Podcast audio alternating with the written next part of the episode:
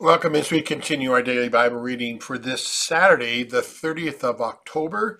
We are in Genesis chapter 42 as we continue in the life of Joseph and in the life of the uh, the sons of Jacob.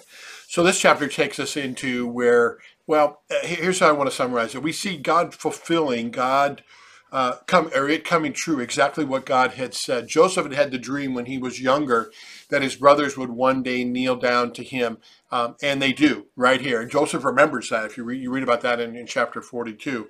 Um, the other thing is that the dream that Pharaoh had, that Joseph interpreted, as coming true. Uh, the, they had the seven good years, and that when in which uh, they listened to Joseph and they, and Joseph helped them to store up the grain. And then now there's seven years of famine, and now sure as a world, uh, it's coming there. They're, they're hungry. They need food. Others are going to be hungry too. They stored up this food. Now they got the nations literally coming to uh, coming to Egypt, and uh, Joseph is in charge.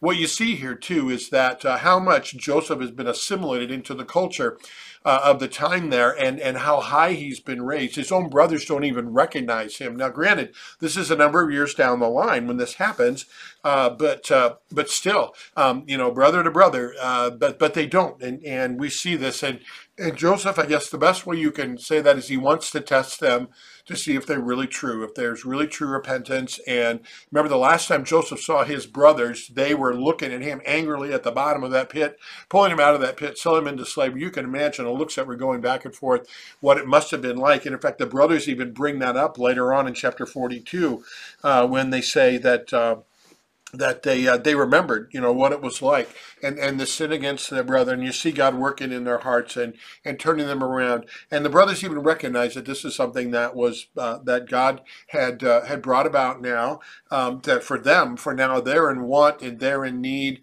and uh, uh, and at least then they recognize that God's got His hand in this, uh, in what's happening. But of course, you you know how the the rest of the account goes. Joseph really feeling remorse as well, and and the emotion of him being reconnected with his family. You can imagine what that must have been like for him to see his brothers right there, to hear that his father's still alive. Joseph even weeps. The end of verse 24 it tells us that, or middle of that verse and uh, and he's looking forward to the time when when he's going to be reunited. Uh, but Jacob, in his old age, you can imagine what that was like for him, having gone through th- thinking he'd lost one of his sons, and now he's um, uh, and now he's going to uh, uh, you know, and he thinks he's going to lose two more of them. Uh, but yet God's in charge, God's in control, and, and we're going to see him working in their lives too. So enjoy this read. Um, uh, look at the details a little bit closer again. Uh, tomorrow we come together. We meet in God's house. We, we we come together and worship. You may be doing that live stream. You may be doing that in person. I pray um, for you. It can be in person uh, to be uh, get the fellowship of, of brothers and sisters in Christ. You want to join us? Nine o'clock is our worship time. Information on our website as well as on Facebook, and, and we do live stream too. And any questions, comments, please continue to share those uh, and keep in the word in Genesis. God bless you.